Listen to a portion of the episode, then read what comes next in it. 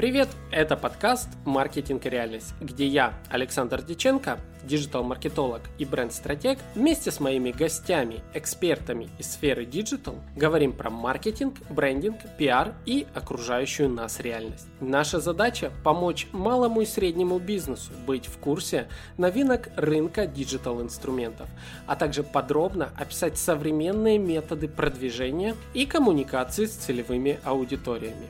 Обязательно проверяйте описание каждого выпуска, ведь там вас могут ждать подарки от наших партнеров. А также заходите в сообщество Telegram подкаста «Маркетинг и реальность», ссылочка на которое находится все там же в описании.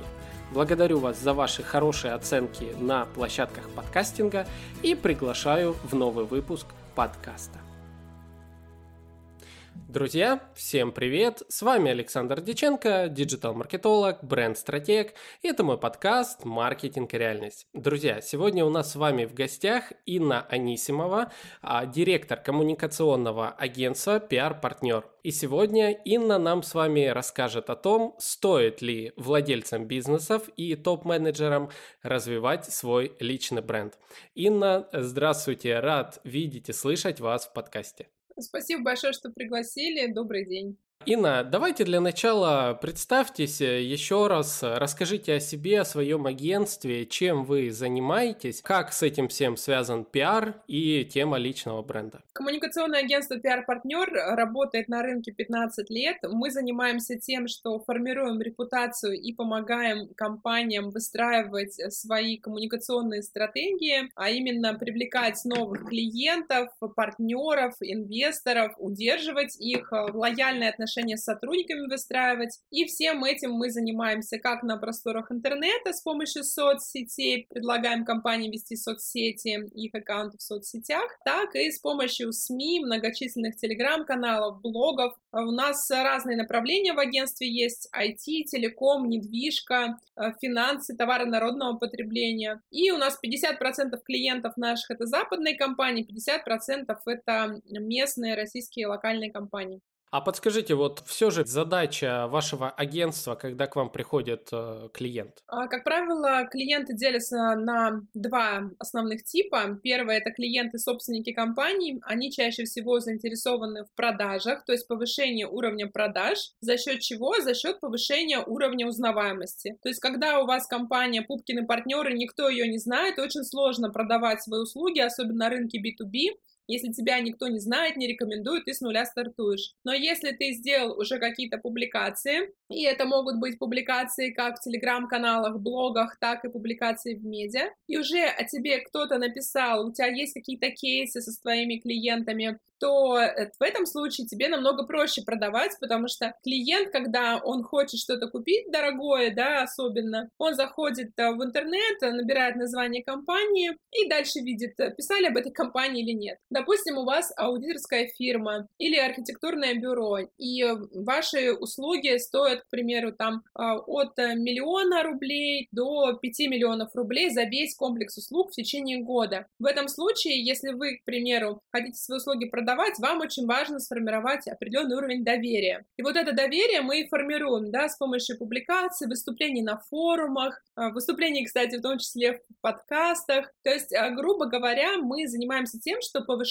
уровень узнаваемости наших клиентов. Большой интерес вообще у владельцев бизнесов и различных брендов интегрироваться в подкасты? А, такой интерес есть, хотя по разным оценкам аудитория подкастов России сейчас не превышает 5 миллионов человек. Поэтому когда клиенты спрашивают, стоит ли им идти в подкасты, я говорю, что можно с этим каналом экспериментировать, особенно если у них какая-то узкая тема. Например, вот э, ваш подкаст могла бы прийти вполне мониторинговая система медиалогия, потому что практически все маркетологи, пиарщики, рекламисты так иначе ее могут использовать. Или, к примеру, какая-нибудь система работы с блогером могла прийти в подкаст, для них бы это было очень хорошо. Но вот такие подкасты, они хороши тогда, когда у клиента есть доп. бюджет, потому что если у него нет доп. бюджета, то первое это, конечно, базу сделать, то есть свой сайт продвигать, заниматься SEO-оптимизацией, таргетинг, настраивать рекламу в соцсетях, а, Дальше можно поговорить там о том, что именно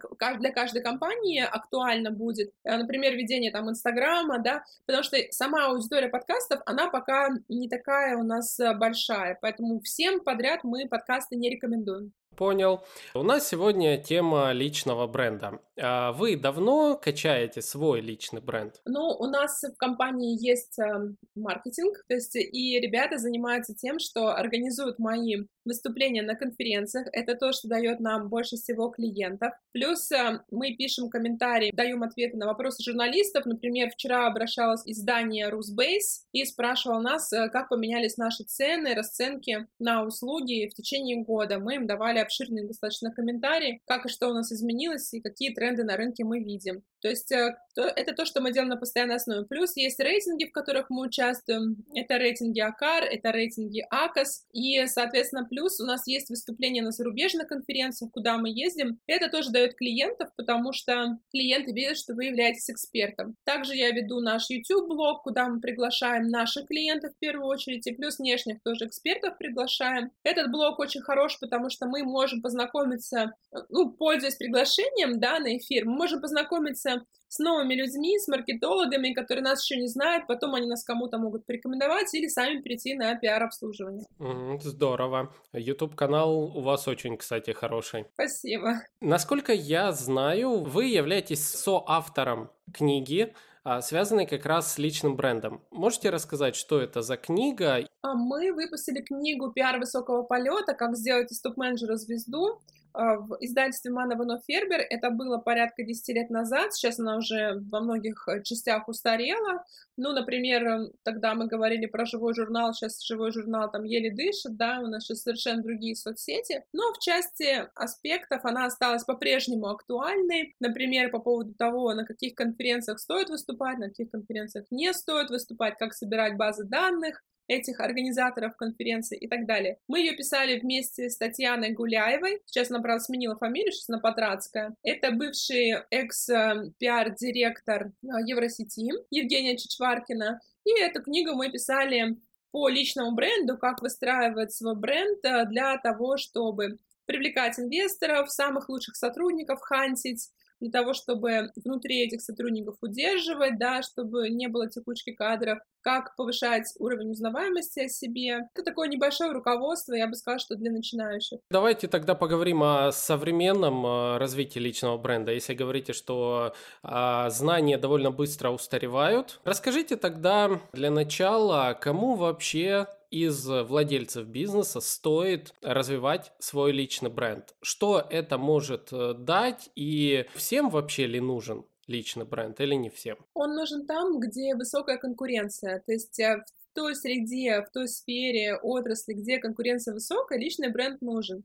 Если, к примеру, вы нотариус, и вы работаете с каким-нибудь ипотечным банком, у нас реально в Москве есть такой один из нотариусов, который работает с банком, обороты у него в год составляют а, более 200 миллионов рублей. По сути, то, что он делает, он штампует документы, подтверждает, да, копии документов, и при этом делает оборот 200 миллионов. У него нет никакой конкуренции, потому что он сидит внутри банка и вот штампует эти документы. В его случае никакой личный бренд не нужен, потому что идут не на него, идут не на этого нотариуса, а идут, по сути, в банк, а он такой придаток, да. Если у вас бизнес-придаток, вам не нужно личный бренд развивать, потому что у вас нет конкуренции, у вас монополия. Еще другой пример. Если, к примеру, мне нужно улететь э, из Москвы в Читу, я знаю, что из Москвы в Читу летает только одна авиакомпания, это Seven. Если бы, к примеру, бизнес а, компании зависел как-то от того, есть у них рейсы или нет, да, то я могла бы сказать, что тоже здесь личный бренд развивать не надо, потому что на рынке нет другого предложения. Если ты хочешь напрямую, прямым рейсом улететь из Москвы в Читу, у тебя нет вариантов выбрать Аэрофлот или там Nordwings или Turkish Airlines, любую другую. У тебя есть только S7, все. Поэтому если у вас сфера именно такая, где нет выбора, да, то есть э, клиент вынужден брать ваши услуги, потому что других просто нет, тогда вы лично брендом можете не заниматься. Но если у вас сфера такая, где высокая конкуренция, высокий уровень конкуренции, то в этом случае надо вкладываться в личный бренд, чтобы отличаться от других. А у вас были такие моменты, когда к вам приходил э, человек, э, какой-то ЛПР, и говорил, вот, я хочу личный бренд, а вы понимали, что ему личный бренд не нужен, и, ну, допустим, делали усилия на корпоративный бренд или на что-то другое? Да, такие случаи бывают, то есть, когда приходит э, компания, в основном это корпорации, и говорят, что у нас вот есть пять топ-менеджеров, давай развивать их личные бренды, ты понимаешь, что если ты будешь развивать их личные бренды, на самом деле они очень хорошо прокачаются за счет компании, потом они могут уйти конкуренту запросто, и компания как бизнес этого на самом деле не выиграет. То есть в моменте она, может быть, выиграет, получит какие-то дополнительные эфиры, комментарии, выступления на конференциях, но с точки зрения бизнеса эти люди все равно уйдут, и это довольно быстро случится. То есть, если компания консервативная, не готова вкладываться в людей, повышать им заработную плату, то делать ставку на то, что они будут именно прокачивать своих топ-менеджеров в соцсетях, э, где-то в медиа, они должны быть готовы тогда, что эти люди уйдут. И в этом случае мы говорим о том, что это очень рисковая стратегия сделать всю ставку только на пиар топ-менеджеров, потому что обязательно стоит подумать о продуктовом также пиаре, для того, чтобы не было ситуации, когда у вас э, вы делаете ставку в пиаре только на личности, эти личности потом уходят, покидают компанию, и вот вам приходится стартовать практически с нуля. А в каких случаях лучше развивать именно бренд э, топ-менеджера, э, чем, допустим, бренд владельца бизнеса? Э, я чаще встречал э, моменты, когда именно приходят с запросами «я владелец, э, я хочу развивать свой личный бренд». А топ-менеджеры все же, когда лучше становятся э, брендами? Здесь дело в том, что все зависит от уровня развития компании. Малый бизнес, как правило, у них есть владелец, да, один или двое, э, два владельца, и они хотят, конечно, чтобы не генерального наемного, да, а, прокачивать э, в медиа и в соцсетях, а собственные соцсети вести. Это как пример Андерсона и Анастасии Татуловой. У нее команда управленцев есть, но вместе с тем она прокачивает свой личный бренд и развивается и книгу выпустила, да, для этой цели, и, конечно же, выступает на различных конференциях, например, на гастрите, а, и плюс э, ведет свой телеграм-канал довольно популярный, плюс ведет Facebook, то есть на самом деле делает практически все интересное, возможное для того, чтобы свой личный бренд прокачивать хотя у нее есть команда топ-менеджеров, управленцев, которых она могла бы прокачать, да, но Анастасия это не делает, потому что понимает, что таким образом она, первое, повысит их стоимость на рынке труда,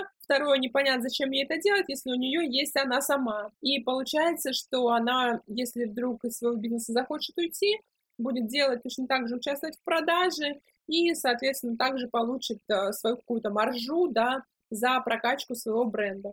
Что вообще стоит в плане а, не финансов, а именно, не знаю, сил, времени для человека начать вести свой личный бренд?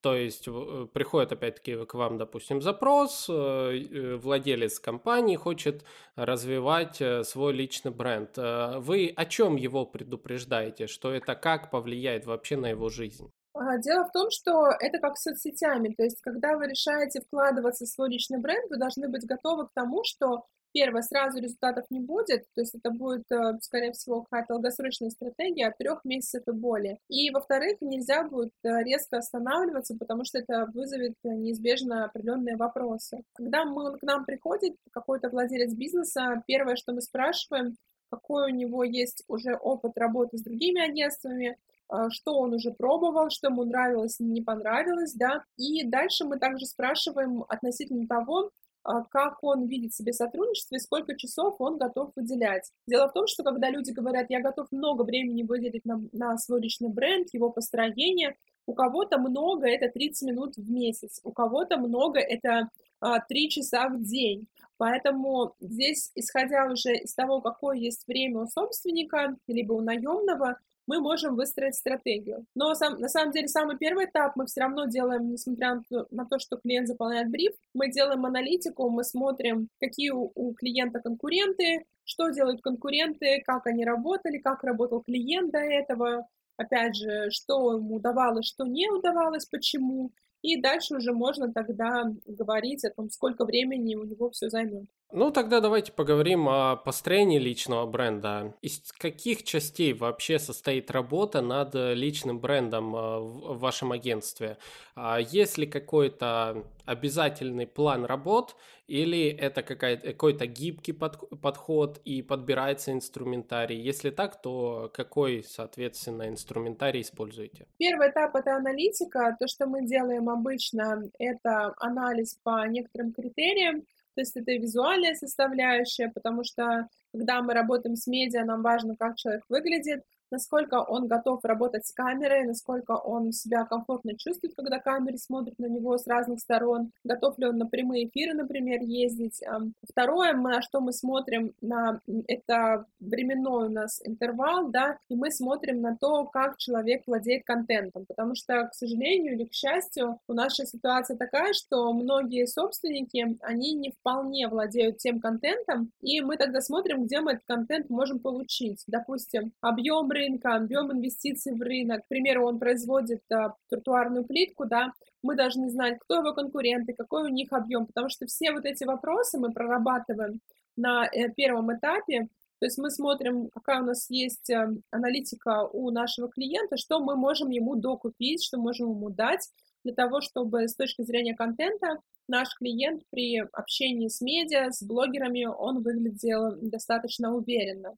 А, и дальше мы разрабатываем ключевые сообщения, то есть какое у нас должно быть впечатление о компании и о клиенте, когда мы выходим в медиа, когда мы выходим в соцмедиа. Но самое-самое главное здесь — это определиться с бизнес-задачами, бизнес-целями, потому что туда просто приходят и говорят, знаете, я хочу вот свой личный бренд разработать, и ты сразу спрашиваешь, зачем? То есть э, если ему нужны инвесторы, это одна история. Мы будем делать публикации, скорее всего, и какие-то интересные выходы в телеграм-каналах финансовых, публикации в ведомостях, коммерсанте, то есть э, там, где так или иначе финансовая составляющая обсуждается бизнеса. Если он хочет найти инвестора или хочет взять кредит. Если ему нужны сотрудники, это вообще другая история. Соответственно, здесь мы будем думать, как нам забрендировать, что мы можем сделать на HeadHunter, на каких конференциях по сотрудникам можем выступить, как мы можем на форумах, где обсуждают сотрудников, что мы можем там написать и так далее. То есть мы исходим из того, первое, что у нас есть, то есть какой у нас объект, какой у нас клиент, компания. И второе, мы исходим из того, ну, какие конкуренты, разумеется. И второе, из чего мы исходим, это какие бизнес-задачи у клиента, потому что бренд, он не строится просто с бухты-барахты э, бесцельно он строится для того, чтобы каких-то определенных целей достичь, да. И они у всех, кстати, разные. Бывает такое, что клиент приходит, и он хочет закрыть часть своего бизнеса, и он прямым текстом говорит, я хочу закрыть вот этот бизнес, он мне не очень нравится, у него низкий уровень прибыльности, но закрыть так, чтобы он на другие бизнесы мои вот это решение не повлияло. Можете привести какой-нибудь э, пример э, одного-двух э, кейсов, когда вот было стало. Пришел владелец бизнеса с определенными показателями, возможно, с нулевой цитируемостью в СМИ, нигде его, о нем не было видно, социальные сети не велись. И вот к чему это привело и как это повлияло а, на его цели. А, смотрите, ну, к нам со временем выходил, например, с нами работала пицца, и мы просто что делали? У них была задача это привлекать новых франчайзи. Соответственно, что мы сделали? Мы придумали такую стратегию, когда они выступают на конференциях, причем конференциях не только по франчайзингу, но и по другим темам, по финансовым темам. И в том числе, когда они выступают, у них было 4 выступления в месяц, они рассказывают о своей франшизе. Это Domino's Pizza. За год они выступили у нас а, более чем на 60 конференциях, и 98 франчайзи захотели стать их франчайзи. То есть на самом деле здесь как раз пример того, как через топ-менеджеров компании, потому что выступали у нас не собственники, а топ-менеджеры компании, как через э, личный бренд э, и через э, выступление топ-менеджера можно решить конкретную бизнес-задачу, а именно привлечение франчайзи в бизнес. Интересный пример. 98 – это очень хорошая цифра. Да, ну вот другой пример. Мы работаем с компанией Broken Service. Сейчас мы вот недавно сделали для них э, ивент э, для сотрудников на 300 человек. День рождения компании праздновали. Но в свое время, когда они только пришли к нам работать по пиар, у них была задача перекредитоваться, потому что тогда рынок стали проката был не в очень хорошем состоянии, и была задача взять новый кредит для того, чтобы расширить производство, мы сделали им ряд публикаций в финансовых медиа с привлечением банковских аналитиков, и в итоге они этот кредит получили. Почему здесь опять же личный пиар? Потому что а, мы на тот момент э, пиарили и генерального директора Игоря Борисовича Чепенко, и э, на самом деле тоже было очень эффективно, потому что когда у вас идут интервью от первого лица, где он рассказывает про финансовое состояние компании, в том числе про сложности на рынке, какие есть, как компания планирует развиваться, какая у нее стратегия развития. Дальше эти интервью читают те же самые банковские аналитики и э, банки, которые собираются потом дать кредит. Поэтому здесь все зависит от цели. То есть, да, у нас нет такого, что для всех компаний должна быть какая-то единая стратегия, потому что у всех цели разные. А какие бывают ошибки при развитии личного бренда, если говорить с точки зрения клиента? Как клиент сам может вам помешать развивать его личный бренд? У клиентов э, на самом деле каких-то таких прям супер серьезных ошибок не бывает. Бывает такое, что просто клиент не совсем оценивает адекватно то время, которое требуется. То есть он приходит и ожидает, что через неделю все его будут ждать на выступление на конференциях, и очень удивляется, когда с трудом ему удается пробиться на какие-то конференции, потому что он до этого своим личным брендом не занимался, его никто не знает, а на конференциях все хотят известных людей, чтобы на них другие люди шли, да, и покупали билеты. Или клиент клиент, допустим, не владеет контентом, тоже ошибка, и просто начинает придумывать на ходу что-то, вместо того, чтобы сказать журналисту, что мне требуется больше времени для изучения вопроса, а, не придумывая ничего. Ну, это стандартная ошибка, когда клиент плохо о конкурентах говорит, да, того, чтобы больше внимания к себе привлечь. Ну, с этим всем можно работать, то есть здесь нет ничего такого прямо критического. Очень по-разному себя клиенты ведут, э, и поэтому ошибок может быть масса, но это все просто такие, такая какая-то небольшая специфика этого бизнеса. Насколько я знаю, у вас сейчас работает около 40 человек, правильно? Да, 38, да. 38. А вот э, какие это специалисты, если вот говорить про э, развитие личного бренда, к вам приходит клиент, а кто с ним работает, сколько это человек и какого уровня экспертности? Все зависит от того, что это за клиент, потому что у нас есть в агентстве специализации по пиару, у нас есть товары народного потребления, fashion, Здесь мы работаем с косметикой, например, э, работаем с компанией Topicrem. Это компания, которая производит крем, который, крем и другие средства косметические, которые помогают от сухости кожи. Дальше у нас, допустим, есть э, итальянская техника премиум-сегмента SMEG. Это бытовая техника, там чайники, тостеры и так далее. И они все пиарятся по-разному, да. Потом у нас есть направление пиара в B2B, э, в основном в B2B ну, там B2C тоже немножко, это IT и телеком, Здесь мы работаем, например, с Motorola, с Lenovo работаем. И на самом деле все вот эти вот э, направления, для них, для всех люди разные нужны. Потому что если, к примеру, вам, у вас э, крем вы продвигаете, да, то, скорее всего, вы будете делать какие-то фэшн-съемки с кремом, вы будете делать тестирование этого крема. Если вы продвигаете мобильные телефоны или если вы продвигаете системы хранения данных, то здесь будет, э, будут, скорее всего, задействованы пресс-релизы, интервью, колонки. Здесь тоже могут быть тестирования техники, но не факт. То есть вам просто, если глобальная штаб-квартира сэмплы не отправляет, то никаких тестирований не будет. Поэтому, э, как правило, когда мы работаем, мы смотрим на объем аккаунта, то есть сколько денег платит клиент, какой у него объем работы прописан в договоре, исходя из этого формируется команда. В среднем у нас команды по 3-4 по человека, как правило, это аккаунт-менеджеры, которые пишут тексты, общаются с медиа, журналистами.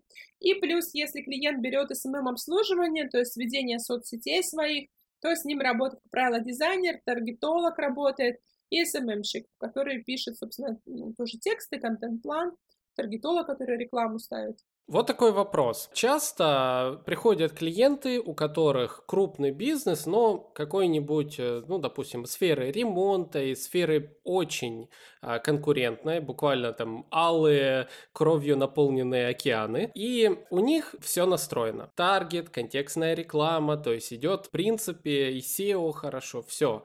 А, настроено практически все из горячей рекламы. И такие клиенты периодически э, задают вопросы, как нам еще расширить свои рынки, как нам еще привлечь э, клиентов, если у нас какой-то, к примеру, сложно-технический продукт или что-то очень локальное, а, не знаю, там, укладка пола, что-то еще. Вы бы рекомендовали в данном случае идти в сферу пиара, и если да, то с каким посылом, на кого нацеливаться? Нацеливаться на, а, допустим, тех, э, кто приведут тебе клиентов или сразу на клиентов?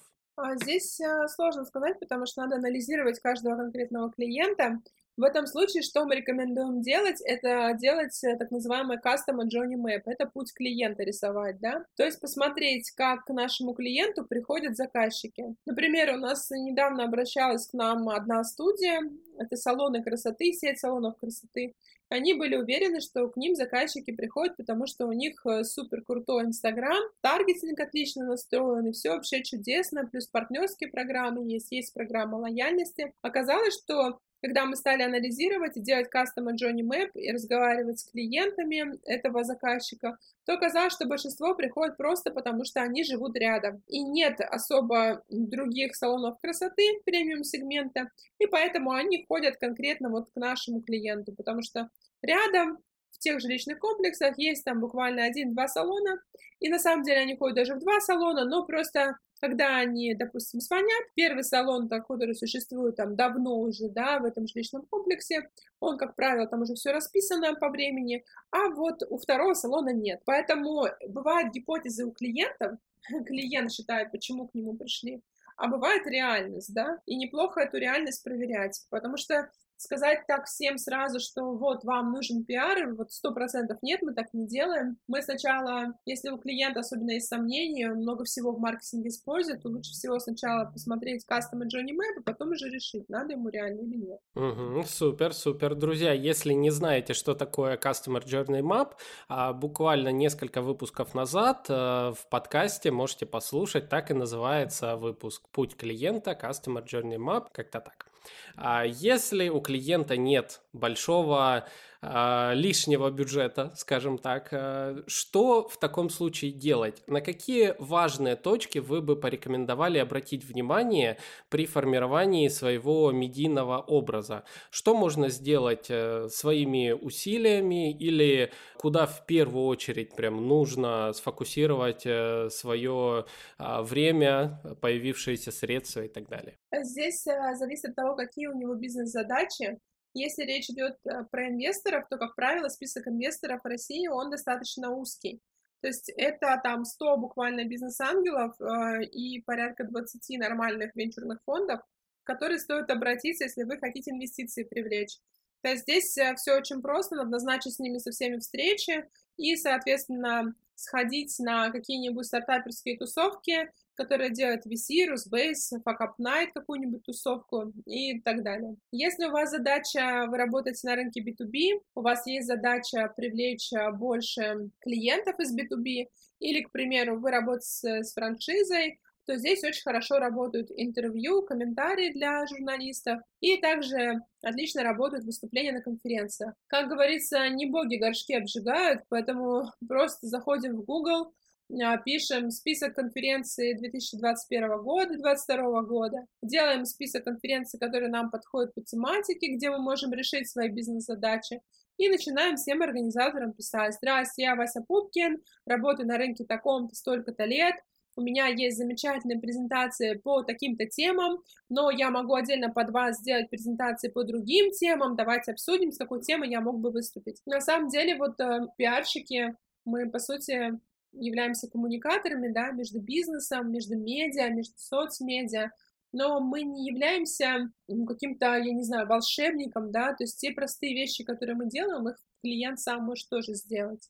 Главное понимать, что влияет на заказчиков, нашего заказчика, да, то есть если мы хотим больше клиентов получать, надо понимать, что их триггерит, почему они приходят. Например, вот недавно обращалась девушка, у нее производство одежды, ну, небольшой, небольшой свой бизнес, а, там порядка оборотов где-то миллион в месяц, в год э, там 12 миллионов. И мы понимаем, что ее заказчиков триггерит э, просто красивая вещь, которая там выложена куда-нибудь в Космополитен, в Гламур, а, в Инстаграмы известных шоперов, известных э, таких блогеров, которые рассказывают про шопинг.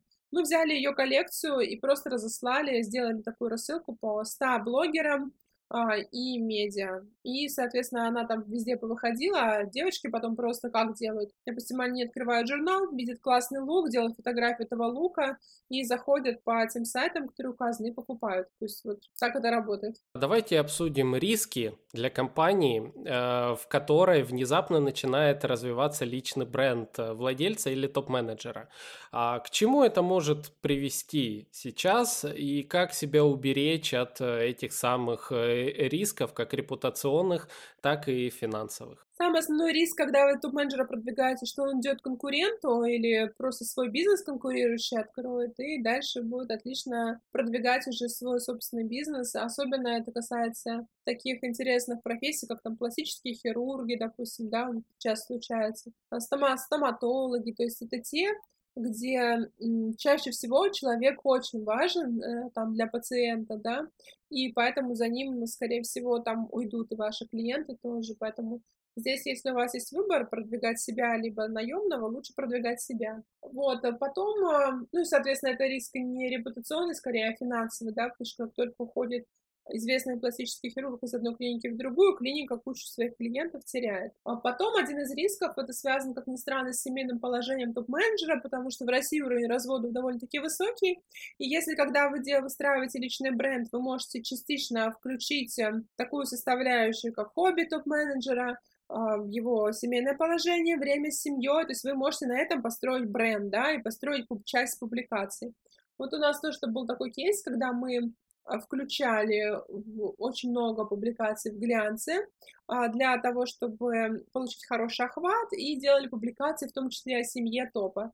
Потом, когда топ-менеджер решил развестись, э, понятно, что очень сложно в этом случае потом с этого вот семейного такого образа переходить на какой-то другой образ, вот, как э, шутят там «счастливы женаты», так пять раз, вот, и в этом случае вы как пиарщики должны подумать, как вы эту проблему будете решать. Ну, например, там мы ее решали с помощью того, что у нас мы переключились на тему образования в большей степени, в глянец заходили уже не с темой семьи, вот, а с темой образования, то есть э, как этот топ получал образование, что он для этого делал. Были те же самые публикации в глянце, но уже больше такие связанные не с темой семьи, а связанные с темой его личного развития. Интересно. А я вот э, вспоминаю истории Олега Тинькова, к примеру, и банк Тиньков, а когда сам банк э, писал в различных коммуникациях о том, что мы не Олег Тиньков, мы иначе работаем, у нас другое позиционирование, то есть там, да, наш э, владелец сказал там что-то такое, но мы-то другие. Были такие моменты на том же VC-портале и тому подобное. А бывает э, такое, когда вы создаете для человека буквально сводку правил, по которым он, э, что он должен и что не должен делать, чтобы не навредить бренду своей же компании. Да, конечно, в любой корпорации вот такие правила есть, в любых крупных компаниях, как, например, э, правила поведения в соцсетях, да, они присутствуют, потому что то, что кажется тебе как пиарщику логичным, человеку может быть казаться не очень логичным. То есть, например, если ты считаешь, что пиарщик, к примеру, там не должен а, выкладывать свои голые фотографии или фотографии, где он а, нетрезвый, там, кричит что-то на камеру невнятное, но при этом пиарщик считает, что так и должно быть, и все окей, то в этом случае тебе приходится, да, как-то рамки, да, ставить, корректировать его поведение и прописывать, что можно, что нельзя. Вот, э, и сейчас очень многие компании, на самом деле, даже при приеме на работу сразу регламентируют этот вопрос, чтобы потом не возникало никаких проблем. Поэтому, да, правила прописываем. Не все их соблюдают, но они есть. И это касается и поведения, и тем для обсуждения. Если мы возьмем из недавних крупных инфоповодов, ну, допустим, э, тот же Вкусвилл. Да. Вкусвилл и вот эту проблему, не знаю, большие репутационные потери после того, как они а, сперва отказались от э, части своей аудитории, потом уволили сотрудников, а, которые якобы это все написали, и, соответственно, была видна еще и потеря на рынке кадров. По-вашему, как бы вы вообще описали эту историю? А, вот правильно, неправильно поступил Вкусвилл и как стоило а, в, таки, в таком случае действовать? И что, допустим, сейчас вы бы порекомендовали компании, чтобы, ну, хотя бы вернуться на прежний уровень, наверное, а, репутации? Мне кажется, что здесь надо посмотреть на их уровень продаж. А, я очень удивлюсь, если продажи хоть как-то там просели. Дело в том, что есть ряд бизнесов, для которых вот эта составляющая социальная, она не так сильно важна. Например, если у меня ну, вот был очень известный кейс в маркетинге, который был связан с компанией, которая производит колу. Они решили открыть ряд грантов в поддержку местного сообщества. Uh, и очень активно эти гранты рекламировали, потратили на это ну, очень много денег, и выяснили, что на самом деле люди ну, как-то плохо реагировали на эти гранты, никто особо их не хотел получать, как ни странно это звучит, Никто особо не хотел делать проекты, и вообще люди оказались довольно пассивны по отношению к получению грантов от колы. А почему? А потому что когда я пью колу, я не хочу думать про проблемы комьюнити местного. А кола — это составляющая, основная составляющая этого бренда. Этот кейс хорошо прям разбирается в бизнес-школах, по маркетингу очень много вот разбирается в кейсе, уверен, там, если погуглите, легко его найдете. Фишка составляющей колы это легкость, э, это какие-то вечеринки, это легкое времяпрепровождение с друзьями, а, это кола на пляже, это спорт, может быть, да, там проехал 20 километров на велике, выпил колы, или просто с друзьями пошел на вечеринку, там выпил колы, или пошел танцевать, тебе жарко, ты выпил колы. Но там нет никаких вот решение проблем раковых больных, покраска памятников э, и очистка там памятников на улице. Вот это все, оно просто с брендом не вяжется. То же самое вкусвилла. Ну, отлично, у них есть разный тип покупателей, кто-то нетрадиционной ориентации. Но когда я иду покупать хлеб, мне вообще все равно, кто покупает хлеб рядом со мной. У меня просто есть вкусвилл около дома. Я не думаю о том, должны быть геи в России, не должны быть геи в России. Я в этот момент иду покупать хлеб. Для меня вот эта проблематика для покупателя, она просто не актуальна. Это то же самое, если бы меня спросили там, я прихожу за хлебом, и меня спрашивают, слушай, как у тебя там P&L, да, Profit and Losses, как ты там, баланс у тебя сошелся или не сошелся? Вот для меня это про это, да, то есть настолько это некогерентная тематика. Я понимаю, если там они обсуждали, как они, в принципе, до этого и делали все время. Откуда берутся их продукты, какие у них замечательные фермеры, а, как они там обслуживают покупателей, какие у них принципе, найма продавцов. То есть это все меня как потребителя касается. А мой сосед, который гей или не гей, меня это вообще не касается. Это личная жизнь моего соседа.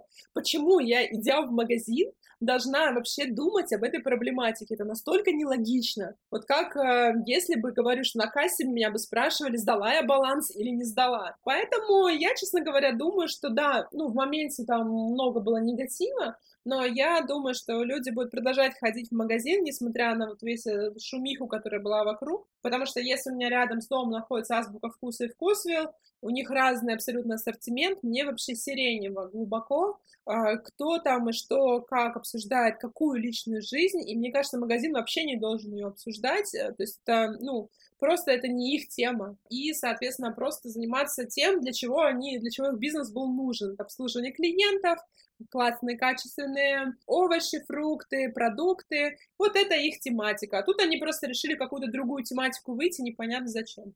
Я понял. Ну, еще такой вопрос э, возник. А были э, в вашем опыте случаи, когда, наоборот, какие-то громкие такие инфоповоды положительно повлияли на продажи именно? О компании заговорили, пускай не в самом лучшем ключе, но это прям а, вызвало интерес. Ну да, у нас, допустим, мы вели компанию, вели бренд Твое, и у Твое была коллекция футболок, ну и худи, по-моему, были. с российскими футболистами. Она распродавалась не очень хорошо, но когда наши россияне обыграли испанцев, ну, там ничья у них была, я сейчас уже не помню, в общем, а, мы сделали пресс-релиз о том, что твое в честь э, этого э, случая а, выпустили коллекцию. То есть, ну, там часть футболок реально была обновлена, часть футболок была та же самая. И эта коллекция очень хорошо разошлась. Нас за две недели ее смели просто из магазинов. Хотя до этого не особо ее хотели покупать. Прикольно. Инна, большое спасибо вам э, за полезный материал. А, напоследок, э, что посоветуете а, нашим слушателям в отношении их личных брендов? А на что обратить внимание, ну, может, там, раз, два, три? Ну, если говорить о личном бренде, я бы посоветовала спросить у где-нибудь там, ну, хотя бы там 30 своих знакомых, что они думают о вас. А, выписать себе плюсы-минусы, что вам расскажет, сделать такой мини-свод-анализ себя самих. И дальше по этому свод-анализу можно сделать туду-лист, то что будем менять, если, к примеру, вам говорят, что вы, ну, к примеру, вы хотите выглядеть супер стильно, а вам ваши друзья, ваши близкие коллеги говорят, что вы вообще не стильно выглядите, или вы хотите выглядеть спортивно, а на самом деле там вы весите там 200 килограмм, да, вот, а дальше делаем туду-лист, что будем делать конкретно, что будем менять, и как правило, изменения они не в области пиара находятся, они находятся в области бизнеса самого, да, а, и дальше по этому списку идти, чтобы у нас э, те образы, которые мы хотим получить, не расходились с тем, что у нас есть на самом деле. Супер, супер. А, друзья, все. А, звоним всем своим друзьям и задаем вопрос, что ты обо мне думаешь. И слушаем много приятного. Главное, записывайте. Спасибо за подкаст. Да, было очень приятно пообщаться. Спасибо огромное. Э, большое вам спасибо. Друзья, обязательно ссылочки на Инну, э, на ее агентство будут в описании подкаста. Заходите туда. Также помните, что там есть ссылочка на мой телеграм-канал, где а, вы можете позадавать дополнительные вопросы. А, ну и мы, конечно же, ждем 5 звездочек в Apple подкастах, э, комментарии, лайки и все то, как вы можете сказать спасибо за этот замечательный выпуск. Ну а с вами были Александр Деченко, Инна Анисимова, подкаст «Маркетинг и реальность», и мы с вами увидимся, услышимся в следующих выпусках. Всем пока! Спасибо большое. Спасибо, Александр, и всем пока.